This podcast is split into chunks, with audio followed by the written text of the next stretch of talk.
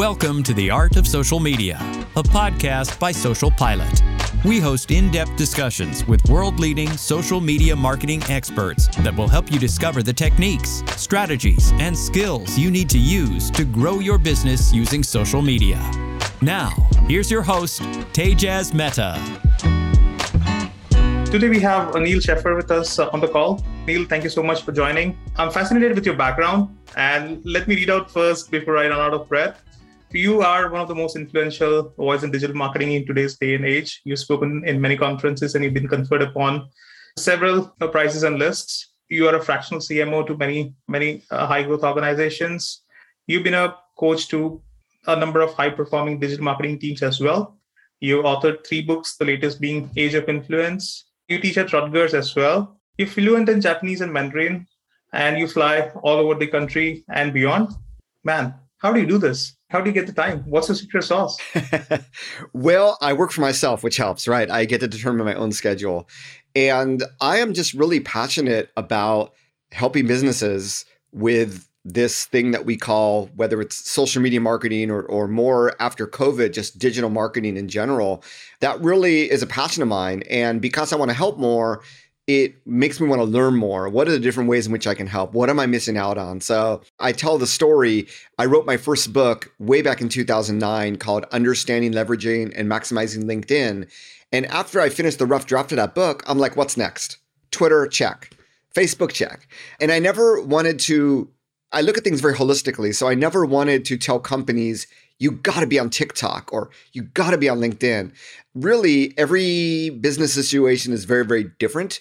And I want to be able to provide all the options. Sort of like I, we were talking about medicine uh, just before we started the record button. Sort of like when you go to a general practitioner, when you go to a doctor, they know many, many things and they have an idea that if you have this symptom, probably you're going to want to do this. And that's sort of how I model my own work off of. I want to be able to understand the whole breadth and depth of digital and social media marketing and be able to you know recommend things so you know it's funny we're going to talk a lot about influencer marketing. I wrote this book, The Age of Influence, back in 2020, right when COVID started. And after I wrote the book, very similarly, although I get asked a lot about it, I'm already writing my next book about digital marketing. So that's what really excites me. And yeah, I, I enjoy doing it. And, and every day I, I love to help, and every day is a learning experience. And what more can I ask for? Wonderful. I'm going to try and get as many secrets from you as possible, but I know we wouldn't have enough time. But let me try. Let me give it my best. I'm going to jump into a difficult one directly. How do you think is the digital marketing, online marketing landscape changing? Well, this is really the the forward of this book that I've been working on for some time. But you know, coronavirus, this pandemic just accelerated what we call the digital transformation. So the digital transformation is a word that we heard a lot like in the IT world, but I saw this in sales and marketing for the last decade where companies and people they used to do things by phone you know traditional media or you know traditional methods like billboards and you know radio ads. And people are primarily consuming information and being entertained digitally today and with COVID, that just really accelerated because we couldn't get out in person and we spent more time, you know, on our phones. And, and we have the most addictive social media that's emerged called TikTok that has even helped us spend even more time on social media, depending on the generation. So I would say that everything has just become accelerated. It's become more and more important. And what's really interesting is social media has always been an important piece. But with the pandemic, I would argue that what is old is new. So even things like SEO, email marketing and marketing automation, these have become even more important for businesses. And I think that's why, you know, I don't know about you, but I saw a lot of businesses all of a sudden out of the blue start to email me after COVID, right? They, they finally understood that. And SEO is the same. So there's, we have the, the brand new, we have the TikTok, the short form video uh, Pinterest idea pins, and we can talk all about social media. Maybe Elon Musk buying out Twitter. There's been a lot of buzz about Twitter lately, but we also have these you know things that every company must work on and they really haven't been a lot of companies at least so you know after i wrote the age of influence Tejas one of the reasons why i sort of pivoted to become this general digital marketing is because companies reached out to me saying we need to do influencer marketing and i'm like well wait a minute for what you want to do that may not be the best choice. You may want to do something else. And it's almost like going to the doctor saying, I know that I have thyroid cancer, knock on wood, when you need to let the professional let you know what is best. And it may just be you have a vitamin deficiency, right? So it, it's a similar thing. I think that a lot of companies don't have their basic digital and I'd say social media infrastructure in place. And all of a sudden they want to go after influencers or TikTok. They want to go for the latest the latest, greatest, you know, trendy thing. And I'm all about let's take a step back before you start to create your own NFT, right? Let's take a step back and make sure that you have your digital house in order. And I've become very passionate about this. And yes, influencer marketing is wonderful, and every company should have it as part of their strategy, but there are other things they should have as part of their strategy as well. Interesting point here, right? Having your basics in place first and then going after the bigger uh, shots, that makes a lot of sense. How would a basic social media infrastructure look like? A lot of brands have Facebook pages, Twitter pages, Instagram, LinkedIn, they want to do it all. And they kind of run out of time or you know they run out of ideas. How would a brand approach digital marketing on social media specifically? Yeah, this is the challenge. And this is why I wrote The Age of Influence because social media for brands is pay to play, regardless what you say. Now, there are areas where it's not. So if you're really good at short form video, there are brands that have gotten massive exposure on TikTok or brands that have launched their business from Instagram. So it is possible. But for a majority of brands, it is very, very difficult. And the payback, the ROI of sending a piece of content out there and getting 0.01% engagement can be very disheartening, you know, day after day, week after week, month after month. I think it's time, and, you know, the age of influence is really written to say, hey, you don't have to do it on your own. If brands' organic social media doesn't get much visibility, people's social media posting gets visibility. Influencers' content gets visibility. So instead of thinking we have to do it all ourselves, let's use that energy we spent trying to create this content and manage this let's just collaborate with influencers. Let's collaborate with cl- customers. Let's collaborate with fans, collaborate with employees. And that's really the heart of what the age of influence is all about. And let's use that to really get the word of mouth going in social media. If it's not going to happen from our own page, let's make sure that other people are at least talking about us. So I think for a lot of companies, organic social media has become very much performance marketing. It's become paid social. Organically, yes, you need credibility. You still need to be publishing content. But what if you could publish the content of your fans talking about you, your fans shooting videos about your product or taking pictures of your product? We call this user generated content. And I would really push any brand that's listening to try to move to a 100% user generated content organic social media strategy as quick as possible because I think that's going to be the most effective thing for you. So, what this means is that social media isn't just this place to publish content, it's really a place to develop relationships. And this is something unfortunately no no tool can help you do. It's you going out there and engaging with other people and developing relationships with all these people I talked about, you know, influencers and fans and customers. And I think that's really where the value of social media is. And a big part of it is your employees, is getting your employees on, especially for B2B companies, right? With LinkedIn, is getting your employees on social media, giving them what they need to do to be active because they are going to be able to help to spread the word a lot more effectively than you can. And I mean, do the math. If you have 10 employees, they're going to outperform any single post you do by 10x, right? So that's sort of where I think social media fits in. And like I said, you know, you still need to do social media as a brand, but if you rethink how you think about social media, I think that there are more effective ways that you can get a lot more out of it. This is an interesting take. When I hear the word influencer, I always think of, you know, somebody like you or you know uh, somebody like uh, Kim Kardashian who has like millions of followers, right? That's what I think about when I talk about influence. So, so my question was going to be, how would a smaller brand, you know, work with influencer? But I think what you're kind of also mentioning is that influencer does not need to be like a celebrity. It can be like customers, employees, and your users as well. Is that true? Yes, you know, media influence has become democratized. And I'll give you an example, right? I'm actually going to go here onto my Instagram and I hope this works because if it doesn't look, work, I'm going to look really stupid.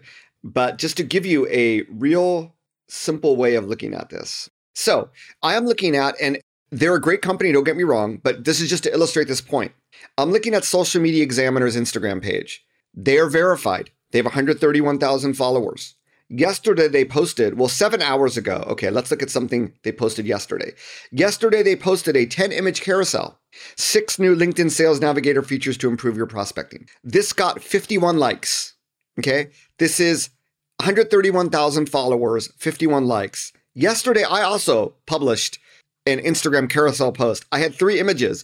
It was of uh, an office building that I went to locally here in Irvine, California. I had a, a face-to-face meeting for the first time in a while locally. I have, at last count, I have 15,500 followers, and this post got 137 likes. So I have one seventh the number of followers, yet more engagement. And this is because what you see happen here, Tej, is because tools like Social Pilot are so awesome. Brands just keep on publishing content after content after content right? They feel the need to publish every day. And maybe they publish on Instagram twice a day, three times a day. And they don't look at their analytics enough to understand what is engaging with people, what's not, right? And then you have people, I don't publish every day. I publish when I feel I have something of high quality to publish, like most people. And therefore, you know, what you're finding is that people with fewer followers, because they're people, not brands, for all these different reasons, they get more engagement, right?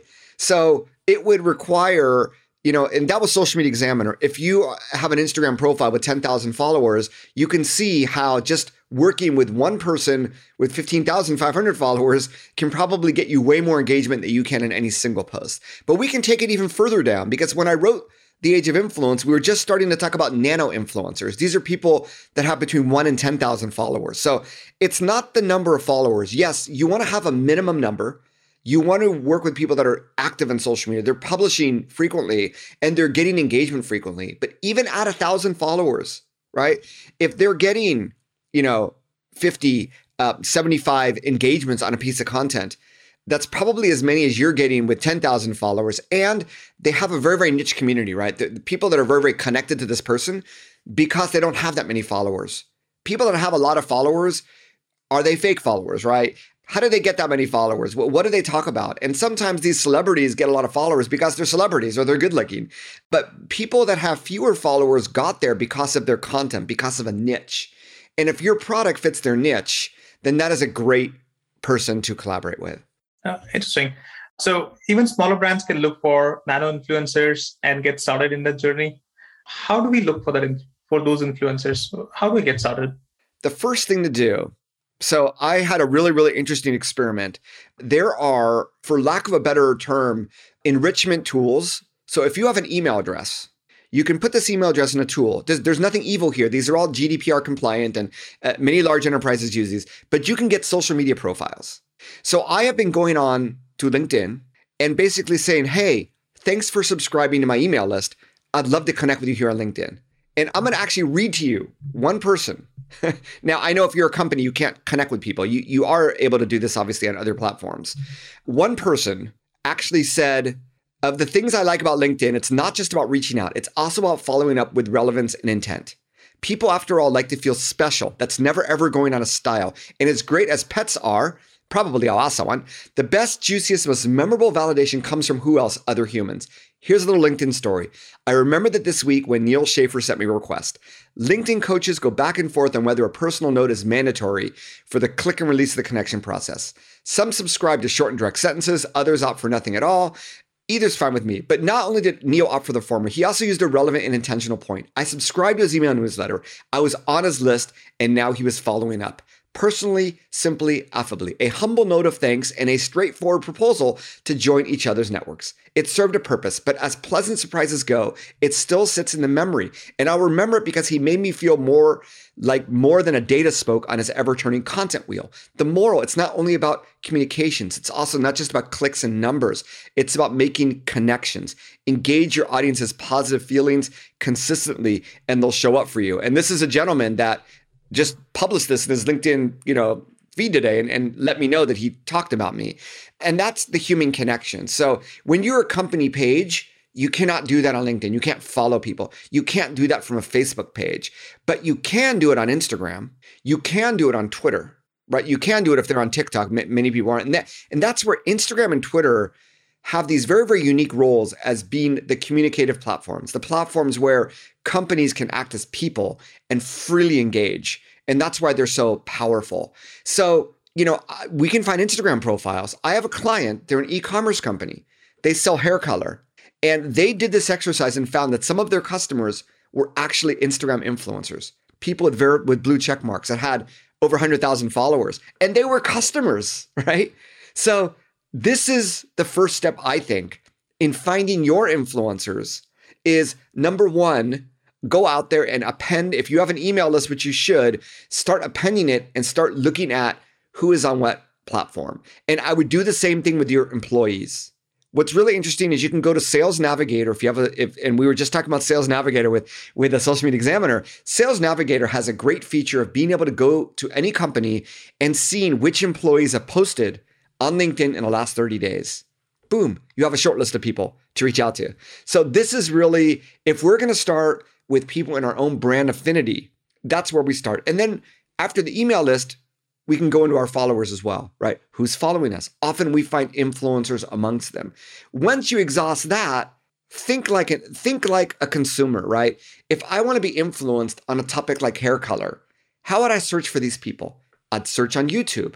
I'd search the hashtag on Instagram. And these searches will expose you to people that have influence, at least for that keyword. And that's a great place to start. You can do searches on Google or whatever search engine you use, and you'll find a lot of thought leader lists or beauty experts. Uh, Twitter also has something called Twitter lists, where people create lists of people that are experts in different industries. So there's loads of sources out there to allow you to find people, but I always start with the people that already know, like, and trust the company, the brand. Because the problem and the failure that a lot of companies make with influencer marketing is they just find people with either lots of followers or they find people because they're on some influencer marketplace and it's just convenient to work with them, but they don't know anything about those people. And those people don't know anything about the brand. How can they be authentic talking about the brand if they don't use them themselves? And that's why it's really powerful when you tap into people with no like and trust that when they talk about you on social media, it comes from a voice of authenticity. And that is what we need more than ever in social media. I think being authentic on social media, I think that's what is winning today from what I see from our customers as well, as well as great brands. Authenticity is very powerful, be it in person to person connection, like the way you kind of reached out to your LinkedIn, to your subscriber, as well as to kind of other influencers and brands. So that, that's very powerful. Now let's multiply this problem, right? you laid out a path for brands to kind of work on influencer marketing. But when an agency has multiple brands to work with, right, this becomes like an arduous task, right? It, it's it's an uphill task.